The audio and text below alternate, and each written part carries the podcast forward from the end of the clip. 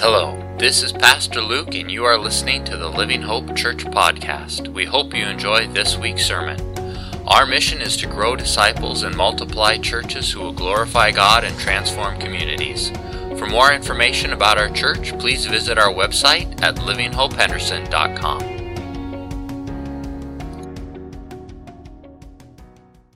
We're in an Advent series. Uh, Advent is the four Sundays leading up to Christmas, and this whole year we've been doing a sermon series uh, where we've just been walking through the book of Luke. And so, as we're doing our Advent series, we're pulling scriptures from, from the book of Luke.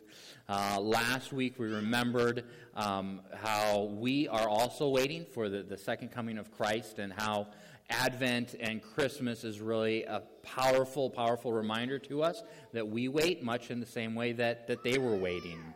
And so today is week two of this. And this week I wanted to look at Simeon and Anna. Simeon and Anna were two people, um, older people who just. I, they, they just kind of showed up at Jesus' baby dedication. I mean, they were prompted by the Holy Spirit to be there, um, but they were, be they, they were there. They, they shared some prophetic words about Jesus.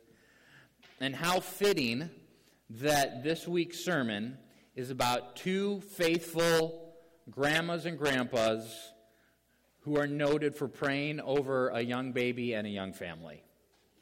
I, I love the, um, not the coincidence, because I think God was involved in that, but just how that was, that was brought together.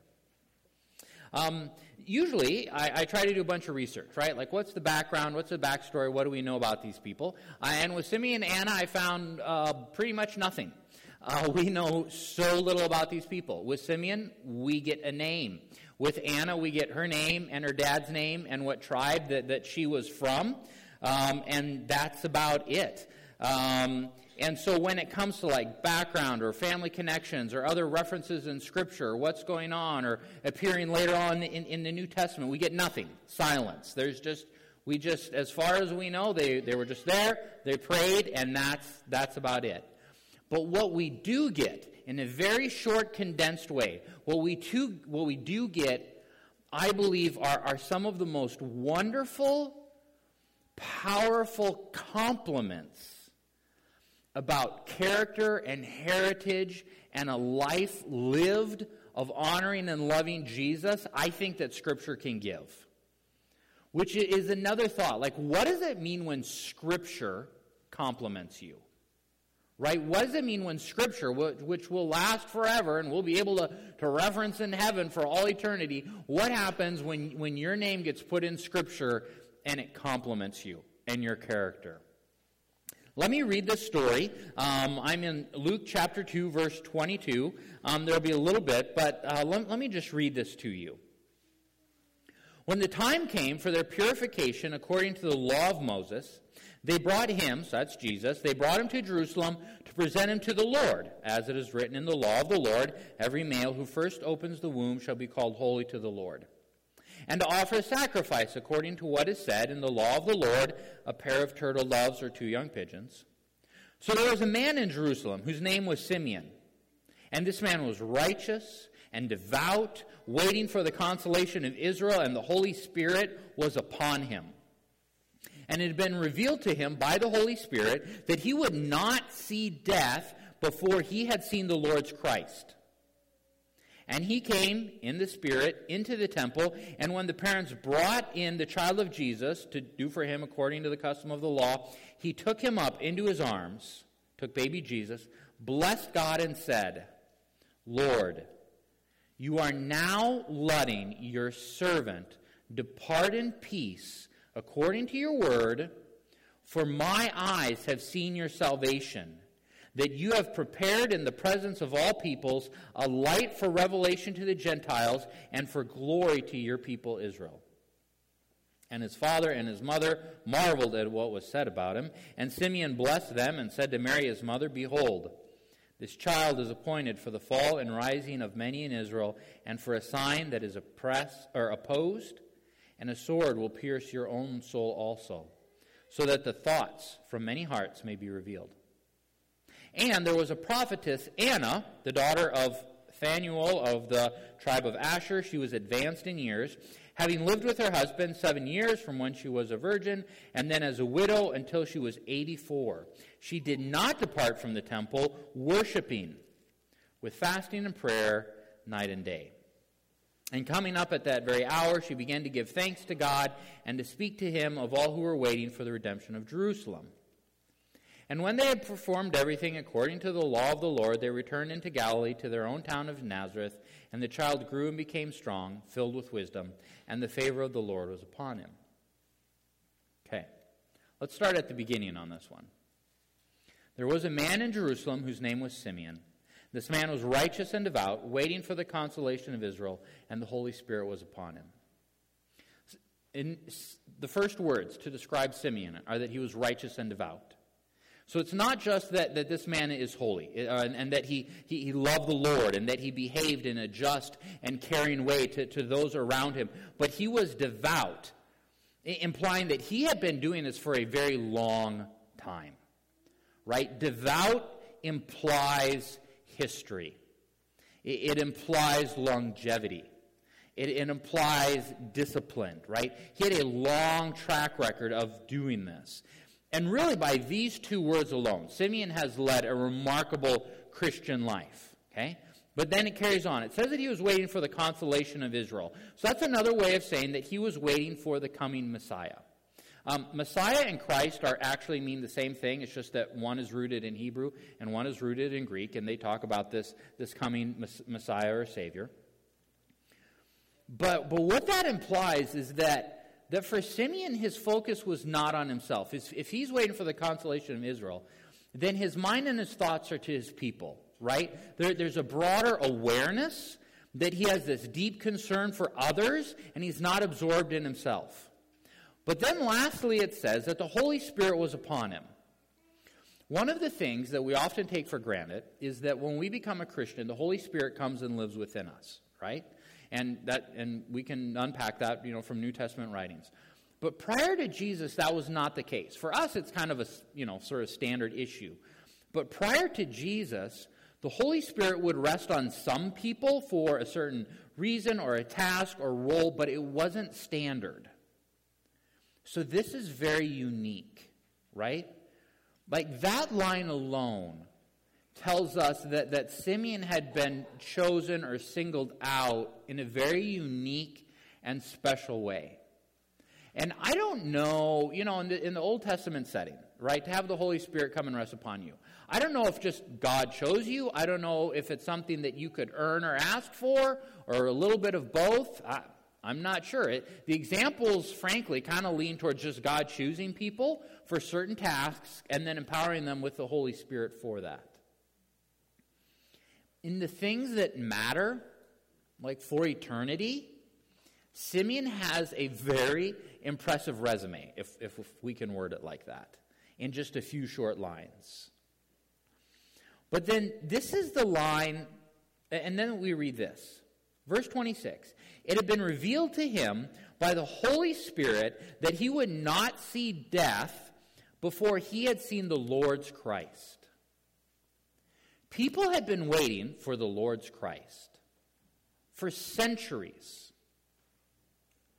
And I, I am baffled by this line like, what happened that Simeon uh, appears to be, honestly, like the one man in all of Israel to receive that message?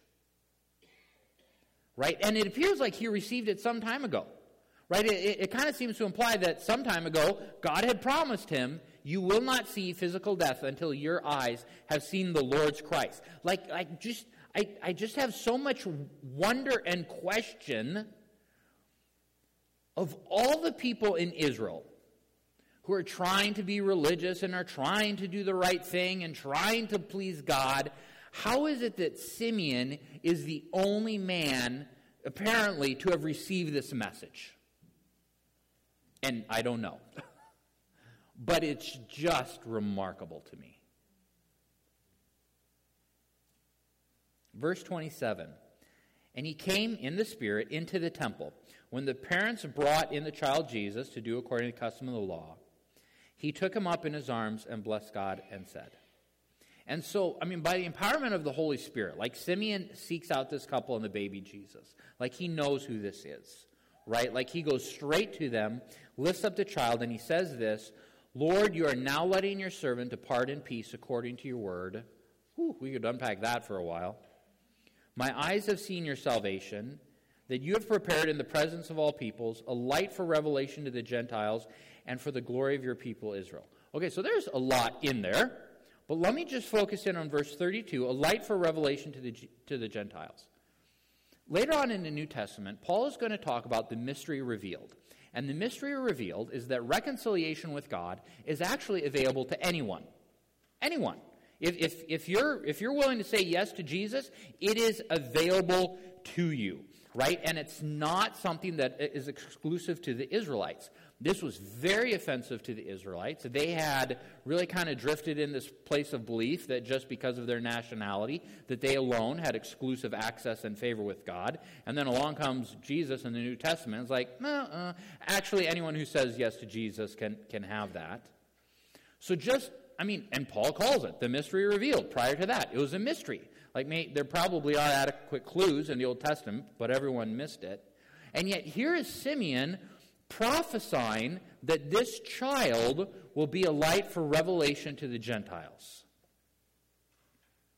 Simeon is radically different from all of his counterparts in that day. Then you have Anna, or Anna, not sure. I'll ask her someday. There is a prophetess, Anna, the daughter of Phanuel of the tribe of Asher. She was advanced in years, having lived with her husband seven years from when she was a virgin, and then as a widow until she was 84. She did not depart from the temple, worshiping with fasting and prayer night and day. Coming up at that very hour, she began to give thanks to God and to speak of him to all who were waiting for the redemption of Jerusalem. She is identified as a prophetess, okay? So Anna is someone who speaks on behalf of the Lord by the empowerment of the Holy Spirit to, to different people, right? So already she's got going that, that going on. Um, so this also is someone who has the Holy Spirit um, in their life. Phanuel, we don't know anything about him. His name means face of God. That's kind of fun. daughter of face of God? who knows? And then we have the tribe of Asher uh, Jacob had 12 sons. Each of those 12 sons eventually becomes uh, tribe of Israel. Asher was the eighth. Uh, when he was born, his mother said, How happy am I? The women will call me happy. So Asher's name means happy. Some neat stuff about Asher, but I couldn't find anything that seemed connected or relevant, though, to, to this moment.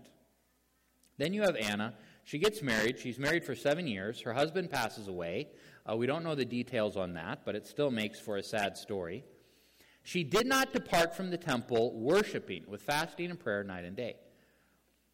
Anna's lifestyle, somewhere in that journey of when she was widowed to, to up in 84, her lifestyle is now worshiping, prayer, and fasting in the temple. The I missed it the first couple times. But if you really look at the sentence, like this woman embodied worship, right? Worship was actually at the core of Anna and, and, and what, what she did, right? She did not depart from the temple worshiping. Worshiping. How did she worship? Fasting and prayer. When did she worship? Night and day it was worship that was at the core of what she did, what she was doing, and what her identity had become. She also approaches Mary and Joseph. She gives thanks and gives thanks. But Anna also has this evangelistic spark because you see, she spoke of him, so spoke of Jesus to all who were basically to anyone who would listen, is, is how I would summarize that. She came up, gave thanks, and then just went and talked to everyone anyone that she could find who was willing to listen. Again, no person has told Anna that this baby is the Messiah, but the Holy Spirit tells her, it appears to be, tells her in the moment, and so she responds with worship and evangelism. So we've got two people, man, woman, both empowered by the Holy Spirit. Uh, both people of remarkable character. The Holy Spirit has revealed to both of them that there's this, this young couple with this new baby, and they're out in the courtyard, and he is the promised Messiah that Israel has been waiting for for hundreds and hundreds and hundreds of years. I wanted to do a sermon on Simeon and Anna simply because I am so inspired by them. We know pretty much nothing about them outside of this story. But within this story, what is said about them? Wow. This, the way that Scripture describes them. To have that kind of relationship with God, to be so familiar to His voice, to speak on behalf of God to others, to see what no one else has seen, to know when God is working and moving while, while everyone else appears to be ignorant of, of what is happening, to speak in encouragement and blessing over young parents like that. And it appears that both of them have a long heritage of doing this, right? Like they, they are devout. They have been doing this for a very long time. This morning, we, we lit the candle of faith faith is a word that I, I think is associated with Christianity more than anything else. I, I don't hear faith used in, in other spheres of my life, right? Like when doing my taxes or something like that, right? Like no one talks about faith, right? And faith basically means that you believe. Even when you don't see it with your physical eyes, you've still collected enough evidence that you believe. Jesus came once, we believe he is doing it again. Our sight of the first coming informs our faith of the second coming. Simeon and Anna had remarkable faith. We don't know kind of what all fueled their faith, but, but we know it was strong. The other thing that is, is interesting is that Luke is, he has very little space. And, and so we know that all of his words were chosen very, very wisely, and, and like, yeah, he's just very careful. And yet, in both of cases, he is very intentional to note the older age of both of these. We have a few grandpas and grandpas in our midst. We got a few working toward grandma and grandpa status, right? Whether by children or by age or discounts at A&W or that kind of thing. How would you like to be remembered the way that Simeon and Anna are remembered? In the things that matter for eternity, to work towards a resume like this, full of the Holy Spirit, righteous, devout, focused on others, seeing young couples and praying for them. Joanne and I have openly talked about how thankful we are for the grandmas and grandpas in this congregation. I mean, I would, I, I mean, no disrespect to like the younger people, but I would say without challenge, you are the backbone of this church. I don't know why Luke was so careful to, to incorporate references to their age, but Luke saw it as important, and I'm glad he did. Because what a remarkable life to aspire to, right? We look to the second coming with hope and so we remember with hope. And we firmly believe, firmly believe that it is happening through faith. And so the second candle. Amen. Let's pray, and then we will worship with song again. Heavenly Father, I thank you for the grandmas and grandpas in our midst. Lord, I thank you for their heritage. Lord, I thank you for their work and for their effort. God, I pray that for every person here, that we would lead lives like Simeon and Anna, full of the Holy Spirit, aware of your working, seeing and blessing those around us, attentive to your voice, righteous, devout, having done this for a really long time. Lord, in, in this brief story of these two people, God, you have indicated lives that are full of inspiration, and we thank you. Lord, may we, may we lead lives like Simeon and Anna. And in all these things, may you be glorified and may your church be strengthened and expand. We love you, Lord. Amen. Thanks so much for listening to this week's sermon. We hope you were enriched and encouraged. If you have any questions about Christ or church or would like more information, visit our website at livinghopehenderson.com or email me directly at luke at livinghopehenderson.com. We hope you have a fantastic week. Take care and God bless.